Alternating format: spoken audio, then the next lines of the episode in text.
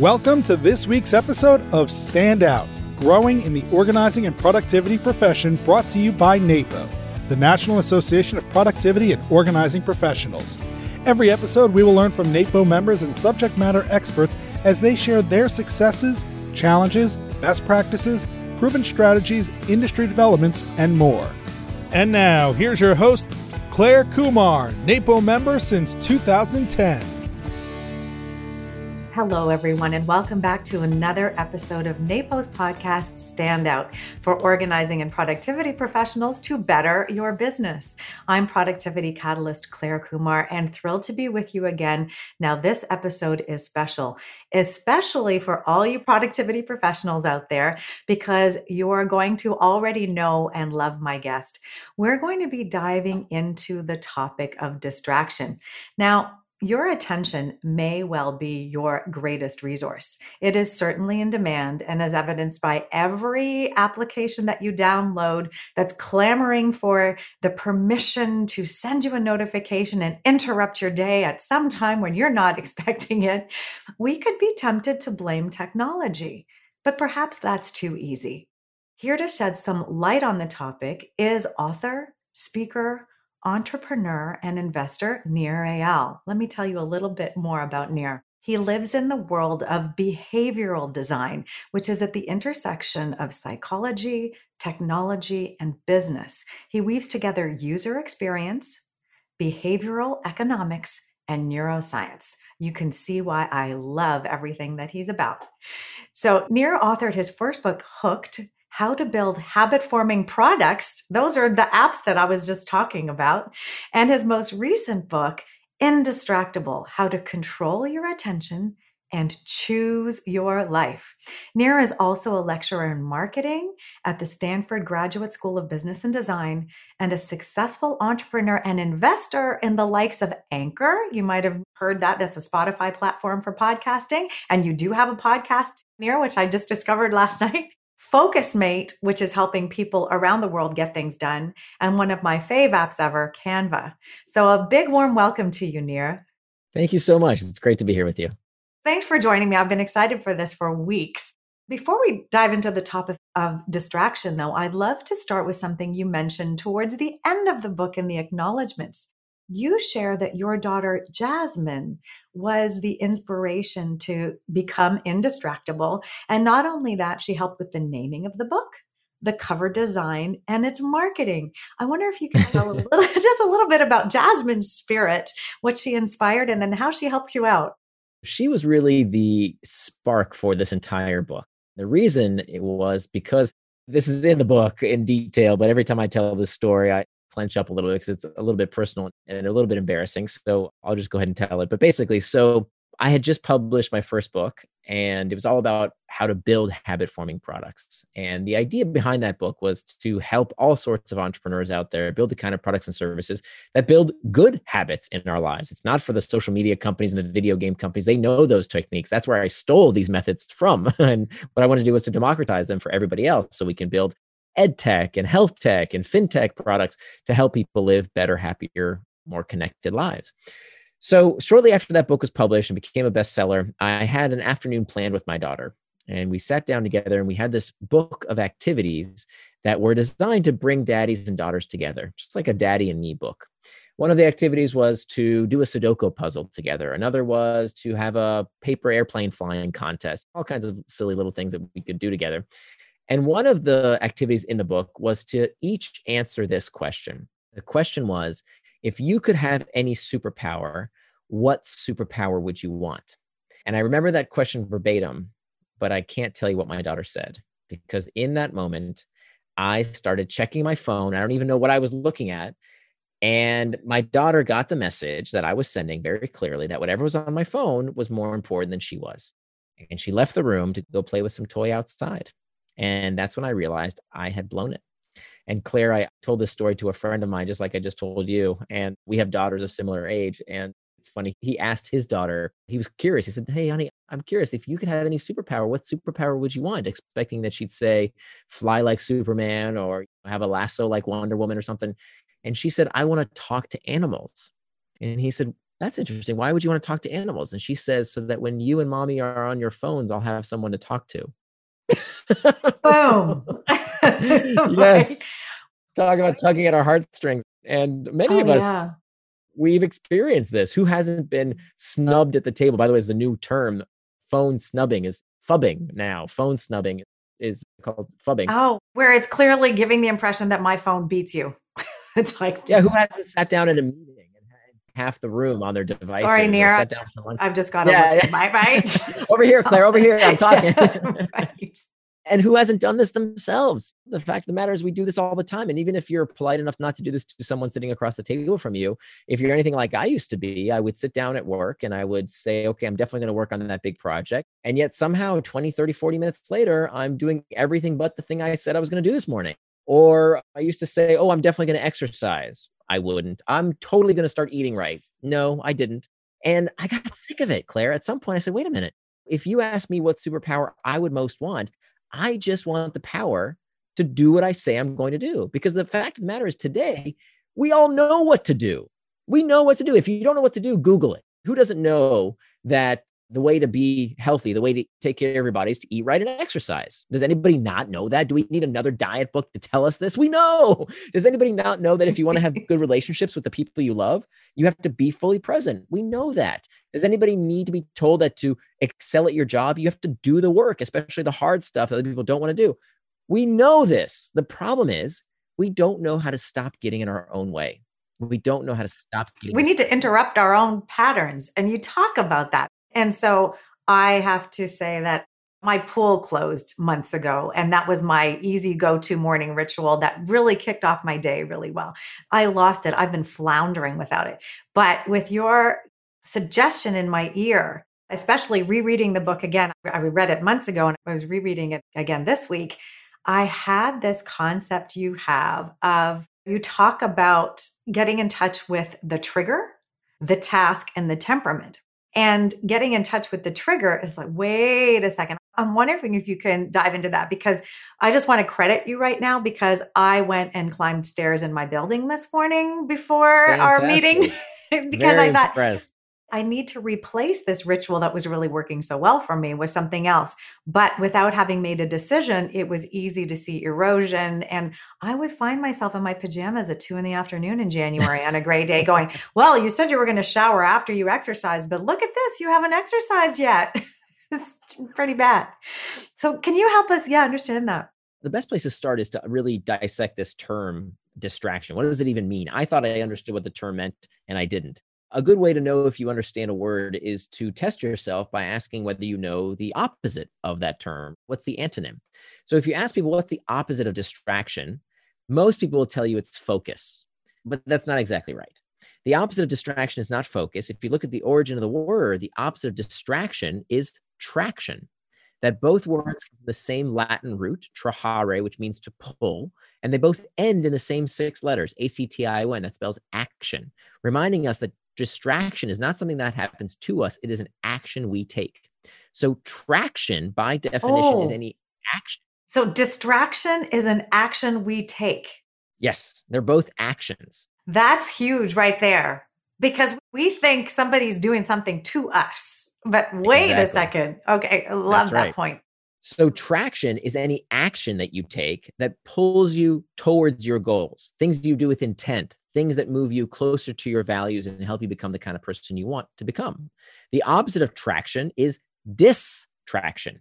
Distraction is any action that pulls you further away from what you plan to do, further away from your goals, further away from living out your values and becoming the kind of person you want to become. So, this is much more than semantics. This is really important because I would argue any action can be traction or distraction based on our intent, based on whether we use forethought. Now, let me give you an example. I used to, for years, sit down at my desk at work, get into work first thing in the morning and say, okay, there's that big thing I need to do on my to do list, top of my to do list, that thing that I've been procrastinating, making my calls or writing that chapter, whatever the case might be, that thing that I need to do.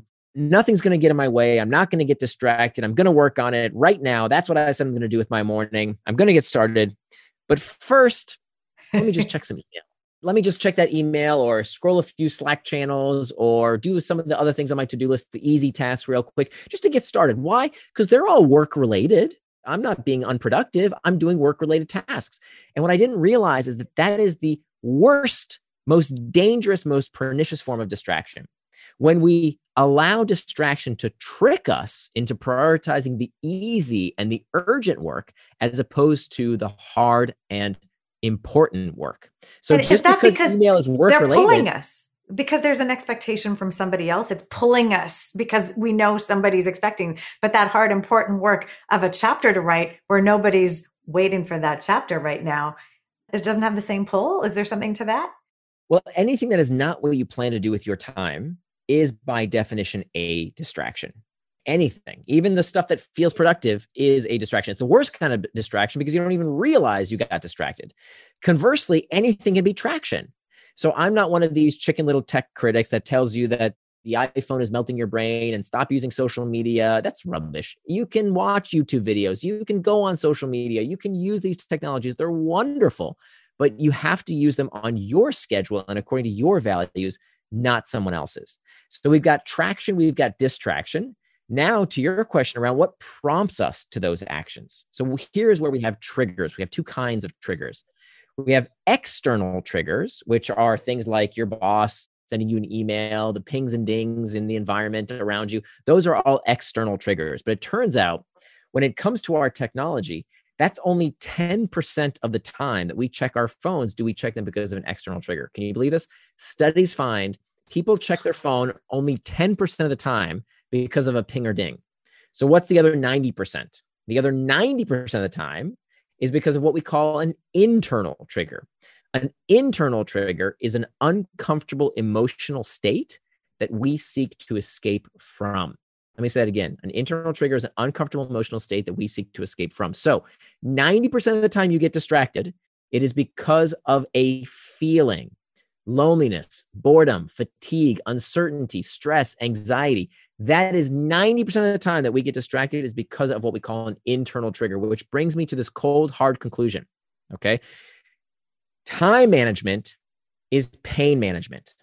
Time management is pain management. I know your audience is full of productivity gurus and experts, and I'm telling you, none of our life hacks work for people unless we help them deal with the discomfort that they are trying to escape.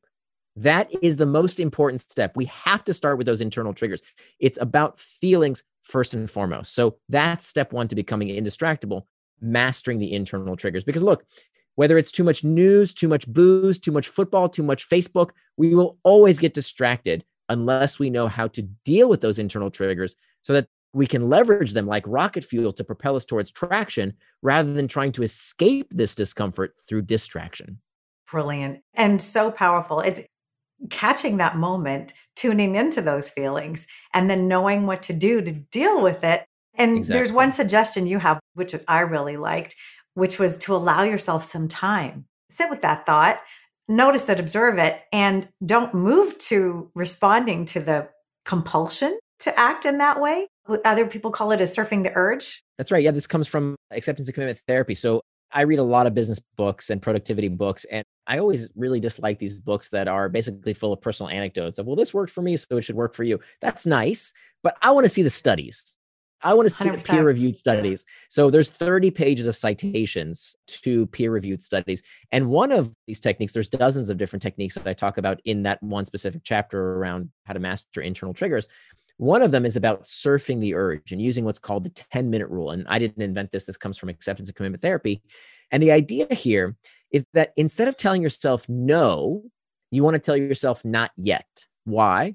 Because abstinence backfires. That when you tell yourself don't do something, this leads to what we call the ironic process theory. So, for example, Claire, right now, I want you to do something that you're not doing right now. I want you to just continue doing what you're doing right now, which is don't think about a white bear. right. Don't do it, Claire. Don't think about a white bear. What are you thinking about right now, Claire? Oh, white bear uh, with a red shirt. Of course I'm like are. putting a red shirt on that bear, trying to do something. so this is why when we tell people, oh, you should take a digital detox or just stop using social media or just stop checking email so often, just abstain, it doesn't work It's like pulling on a rubber band. When you pull on a rubber band, you pull, pull, pull, pull, pull. Eventually, you can't pull anymore. And when you let go, the rubber band doesn't just go where it started. No, it ricochets across the room. So instead of you telling us, get ourselves, hurt. don't you can Yeah, get hurt exactly. playing with rubber bands. and it turns out this is actually the root of addiction. We're learning more and more that addiction is not about just the chemicals. It's about 1% what happens in your body. It's 99% of what's happening in your brain. Meaning it's not the chemical addiction, it's how we think about these things. That when people tell themselves, don't smoke, don't smoke, don't smoke, don't smoke, don't smoke. Okay, fine, I'll smoke. The pleasure that comes from smoking is simply the relief of not having to tell yourself, don't smoke. Because almost 100% of smokers don't actually like the sensation of smoking. If you survey them, it turns out studies have found they actually don't like it. wow. So back to this 10 minute rule. I got a little off track here. So the 10 minute rule says don't tell yourself no, tell yourself not yet. So how does this work? When you have a task that you need to complete, and in the middle of the task, you find yourself about to want to go check email or Google something, or let's say you're on a diet and you're trying to resist that piece of chocolate cake, or you're trying to stop smoking, instead of telling yourself, don't do it, instead of telling yourself no, you want to tell yourself, I can do those things. There's no problem. I can check email. I can eat the chocolate cake. But I'm the right boss now." of me. Exactly. You're in Yeah. control. It's your decision. But I'm not going to do it right now. I'm going to do it in 10 minutes. So this happens to me all the time. So writing is hard work. I've written thousands of articles. I've been published in the New York Times, Harvard Business Review. I've written two bestsellers. It never gets easy. Writing is always a difficult, horrible slog. It is hard work. It never becomes a habit, at least not in my case. So when I am writing, all I want to do is go Google something, do some quote unquote research, check email, just escape the discomfort that comes with writing. So instead of doing that, what I'll do, instead of escaping that discomfort with distraction, what I'll do is I'll take out my phone, I'll set a timer for 10 minutes, I'll put the phone down, and now I can take one of two paths. I can either, when I'm ready, get back to the task at hand, get back to the writing, or sit with that sensation, do what's called surf the urge. Because what we know about these sensations, these uncomfortable internal triggers, they're like waves. They feel like they're going to last forever, but that's not the case. They crest and then they subside. And if we can ride that wave like a surfer on a surfboard, if we can surf the urge long enough for it to crest and subside, we don't have that urge anymore. And all it takes is 10 minutes. It's amazing. If you just set the timer for 10 minutes and just sit with yourself, figure out, okay, what am I feeling right now? Where's this coming from? I tell you exactly what kind of dialogue to have with yourself. It's very important. You can have a bad dialogue that makes it worse, or you can have a self compassionate dialogue that makes it better. And what you will find that by the time those 10 minutes are up, you'll be right back on that task at hand. That's amazing. Is there science behind the 10 minutes? It's just a good starting point. Now, the idea is over time, the 10 minute rule becomes the 12 minute rule and the 15 minute rule. So, what you're doing is you're building self efficacy. You're proving to yourself, you're dispelling this myth that people carry around with them. It drives me crazy. Oh, I have a short attention span. I have an addictive personality. I'm not good with self control. I don't have willpower. I'm a Sagittarius, whatever cockamamie excuse we put on ourselves, this temperament that we think we have, and none of it's true. so what you're doing is training yourself to believe that you are capable, you are indistractable. I love it. I've been coaching a few clients recently, and I've seen this over the years. A lot of people have this same issue, and you can nod if you're out there with the same challenge. You've had a long day at work, you've maybe had time with your kids, and you're tired at the end of the day, but you feel like you deserve some me time. So you're going to put on the TV or you're going to scroll on your phone before bed, and you know your intention is, well, I said I was going to get to bed early, but then you follow this path into in the intention is, and this is where when I'm working with clients, I'm like, you have to honor your intention was you want to play a little, you want to escape, you don't want to have to be contributing then.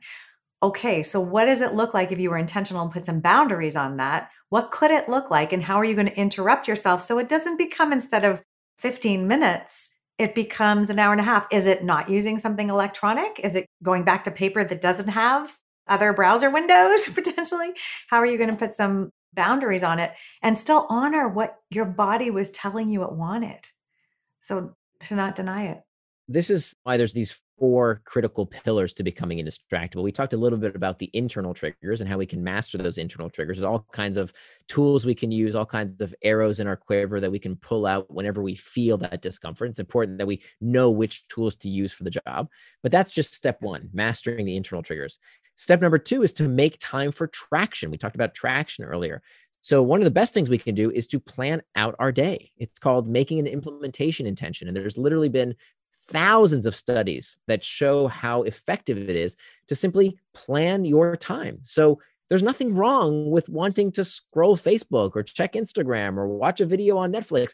It's fine. There's nothing wrong with it as long as it's done with intent, with forethought. If you're doing it to escape discomfort, that's not a healthy behavior. That's a harmful behavior. If you're ignoring your family, if you're ignoring your other obligations, and you're looking for emotional escape when you did not intend to, that's distraction. But if you put on your calendar, hey, from after dinner from 8 to 8.30, I'm going to scroll social media. And then from 8.30 to 10 o'clock, I'm going to watch Netflix. No problem. It's not up to me or anybody else to tell you how to spend your time. I want you to book that time. The difference is here's the thing most people use this horrendous technique of running their life on a to do list. And the research shows that running your life on a to do list is terrible for your personal productivity. Terrible. Now, let me clarify. I'm not against taking things out of your head and putting them on a piece of paper or in an app. That's good. What I'm against is running your life on a to do list. If you wake up in the morning and you look at your to do list rather than your calendar to tell you what to do with your time, you've already lost. Why? Because here's what's happening exactly what you talked about with your client. Your client gets home at the end of the day they're tired. They want to relax. They want to be with their family. They want to watch TV. They just want to unwind, but they're still thinking about their to do list. They're still thinking about all the things they didn't accomplish. And they feel guilt and they feel shame that there's all these tasks left undone. Why? Because the to do list, nobody ever finishes all the things on their to do list because to do lists have no constraints. You can always add more and more and more. As opposed to a time box calendar, there is a constraint. You can always make more money. You can't make more time. So we should be stingy with our time and generous with our money because we can't make more time. Everyone has the same 24 hours in a day. So when a person who keeps a time box calendar comes home from work, on their time box calendar is spend time with the kids. And anything but doing that is a distraction. Exactly. In my calendar, it says I'm going to watch TV. That now becomes traction. Everything else is a distraction. And I think very few people listening to me right now have ever felt the joy the freedom of real leisure. Knowing that whatever it is that you're doing right now is exactly what you plan to do. It is such a gift you can give yourself, but that only comes when you plan your day. Why? Because you can't call something a distraction unless you know what it distracted you from. So if you can't look at your calendar and tell me what it was you planned to do, you have no right to say you got distracted because what you get distracted from? You didn't plan it. Can you say that one sentence again? I think that is so powerful. You can't call it a distraction unless. You can't call something a distraction unless you know what it distracted you from. So if your calendar is full of just blank space, if you're one of these people who says, Oh, I just want the freedom to do whatever it is I want to do, you don't realize that you're not free. You are caged by the fact that you don't give yourself some constraints, that we perform our best when we give ourselves some constraints. But that requires a little bit of planning. And the people who put in the just 15 minutes a week, literally, this is all it takes 15 minutes every week to make a time box calendar. Trust me, it will change your life. I totally agree with you. Those days where the calendar has no blocks in it, there's almost no urgency even to finish something before the next thing comes up. I'm fueled by that kind of, okay, I got 30 minutes until I'm meeting so and so. What can I knock off? There's a fuel to it. But there's also a resistance I've seen over the years with people who are like, I don't want to schedule. I feel too restricted. Have you got any research around where that feeling comes from? There's a rebelliousness to being caged. Yes. That's exactly right. And this is called psychological reactance. Psychological reactance is this phenomenon that's mm. well studied, well observed, that when we feel like our autonomy is threatened, when we are told what to do, the natural human reflex is to rebel. Now, here's why humans are so weird. It turns out that we experience reactance not only when our boss micromanages us, not only when you were a kid and your mom told you what to do, your mom says, take an umbrella, take a coat, and you don't tell me what to do. That's reactance. Not only do we experience when someone else tells us what to do, We also experience it when we tell ourselves what to do. How messed up is that? right? It really is. And it's so there. I'm suffering from it a little bit right now because I feel like, oh, I don't want to have too many commitments in my calendar.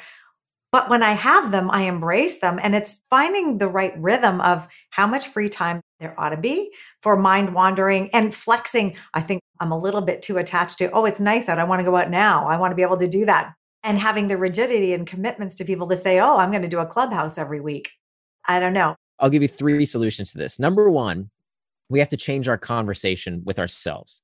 So instead of telling ourselves, I have to do something because my calendar says so, we want to change that dialogue to realize we get to do that thing. Okay. That's one way to disarm psychological reactance. It's not a calendar that someone set for you. You decided how you are going to spend that time. And so you get to do the task. You don't have to do the task. You're still the boss of you. You're still exactly. the boss of you. haven't demoted yourself. That's right. That's one way to disarm psychological reactance. Another way is to realize that these calendars in the day, when you make a time box calendar, that's set, but you want to revise your calendar over time. So in my life, and most people that I've worked with over the years, we revise our calendar every week. And it takes me literally, Claire, I have 15 minutes scheduled in my calendar every Sunday night to review my schedule for the week ahead. And I ask myself, how can I make that schedule easier to follow in the week ahead? So I adjust it. Hey, I do really miss in the summertime going out for a walk.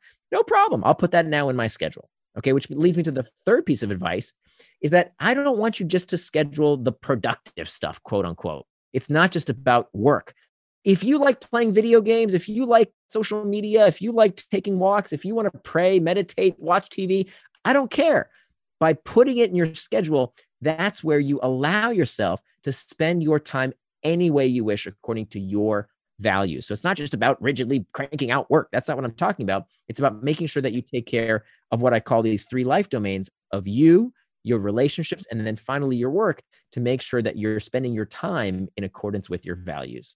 And that's the key to a fulfilling life, which is what a lot of people that come to me are complaining they don't have. It's like, I'm working really hard, but I'm not productive at work. Debatable. And I'm not present at home. And those two challenges are making people feel like less than enough everywhere.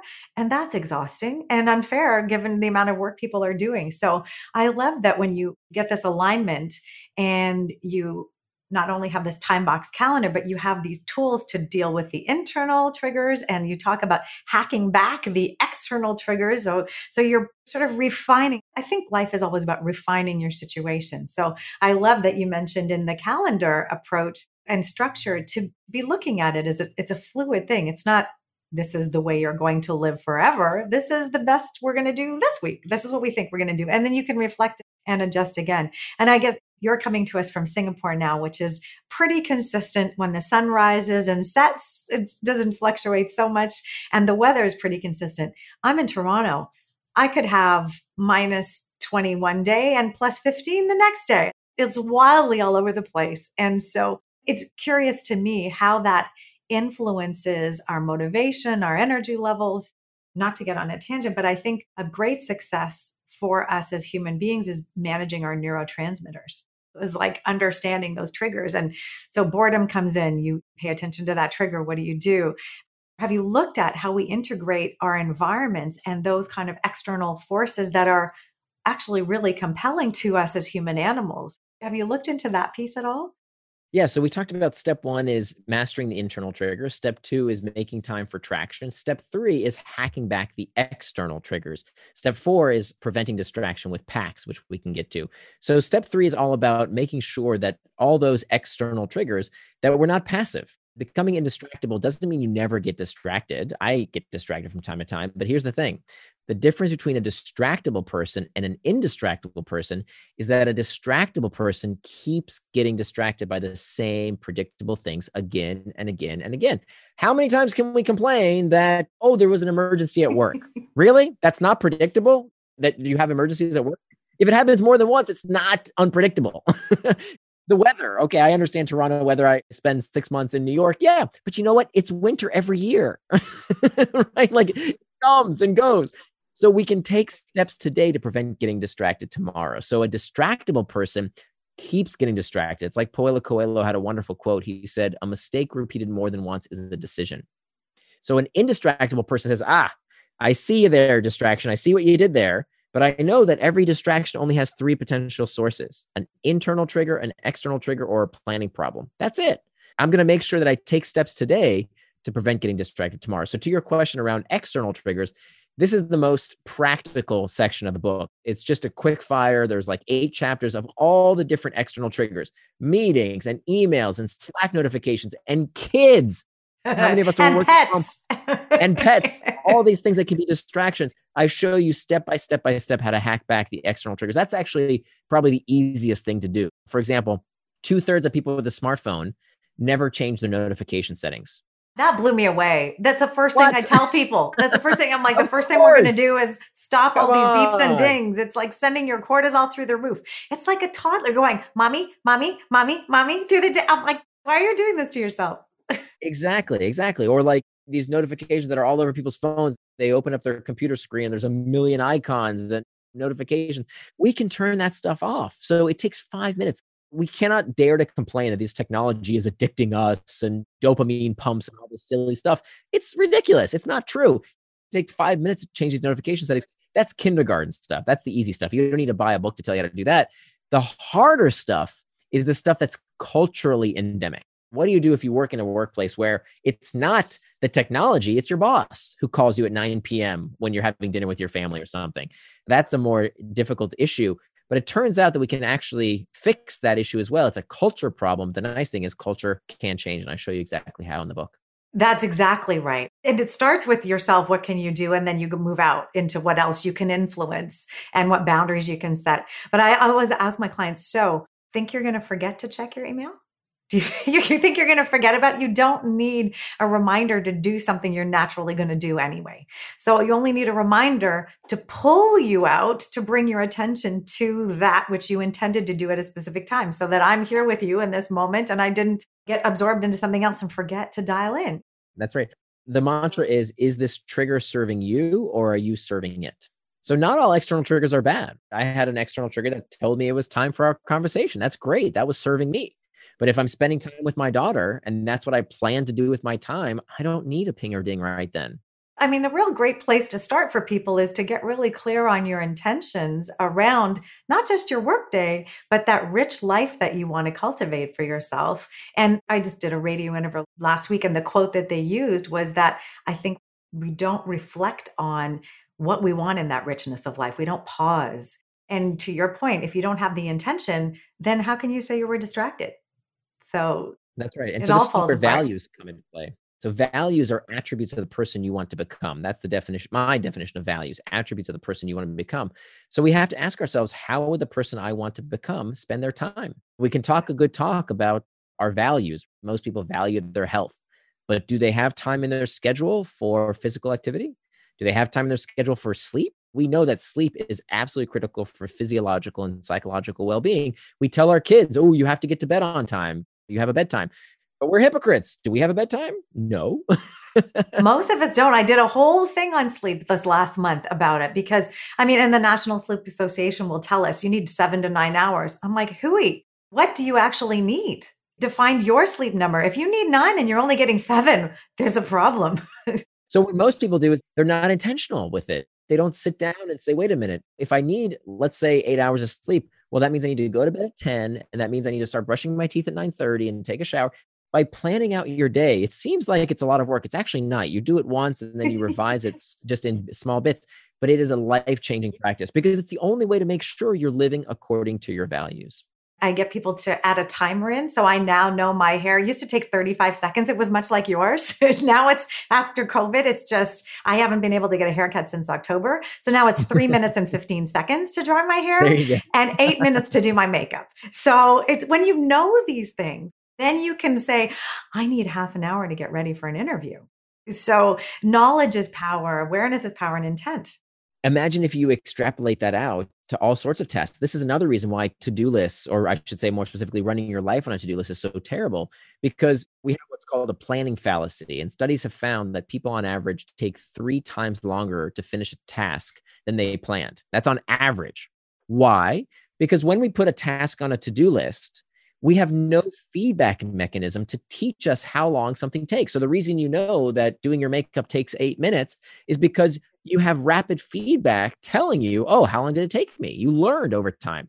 The problem is with most people, when it's a big assignment, when it's finish this PowerPoint presentation or write this chapter or finish this blog post or make the sales calls, when it's on a to do list, there's no feedback. We never learn how long something takes us unless we make time for it in our calendars. And then we have this feedback loop. So the goal is not, ooh, how many boxes did I check off? That's not the right metric. The goal is one thing to work on a task for as long as you said you would without distraction. That's it.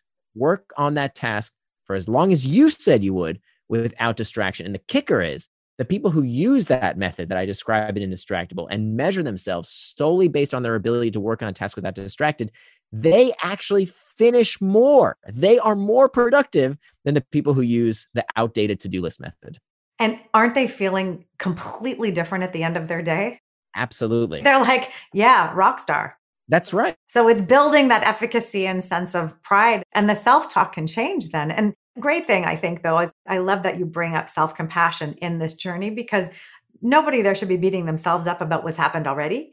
What can we do going forward? And how can you be kind to yourself to get there? Do you want to talk about pacts as the last thing that we talk about? Yeah, I'll make it quick because I know we're running low on time. But essentially, PACT are the last line of defense. So there is no one magic bullet. There's no one life hack. There's no one magic solution that's going to take care of all your procrastination and distraction problems. It's really about using these four steps in concert mastering internal triggers, making time for traction, hacking back external triggers. And if those three fail, we utilize what we call a pre commitment device, which acts as like a firewall so that if we somehow slip off track, we have this last line of defense to prevent us from getting distracted. So I talk about how we have what we call identity pacts, price pacts, and effort pacts to keep us on track, just in case the other three techniques fail. it's possible. It's possible yes, they might. Yeah. it happens. It's really about using these four techniques in concert. It's amazing. There's a whole toolkit here. So I hope everybody's listening has taken some gems away. It's a fabulous read. It's a fabulous Thank for you. you. I mean, it was fabulous for me as a productivity coach. I took loads away. And also when you're working with your clients, there are things that here that you will want to embed in your practice for sure. So, Nir, thank you so much for joining us. It was a treat. I knew it would be a fantastic conversation. I invite everybody to find Nir at nirandfar.com and Nir is N-I-R. So nirandfar.com. Pick up a copy of Indistractable. I'm showing it for anybody who's watching on YouTube. It's a gorgeous bright yellow color. You can't miss it. Even if you're distracted, you will not miss this, this book. and leave a review if you've listened to this podcast and you find it interesting. We're in all the places. And if you want to find out all the episodes, of course, you can find them at napopodcast.com. So until our next episode, please be kind to yourself, stay safe out there, and enjoy your journey. That's all for today's episode of Stand Out, brought to you by NAPO, the National Association of Productivity and Organizing Professionals.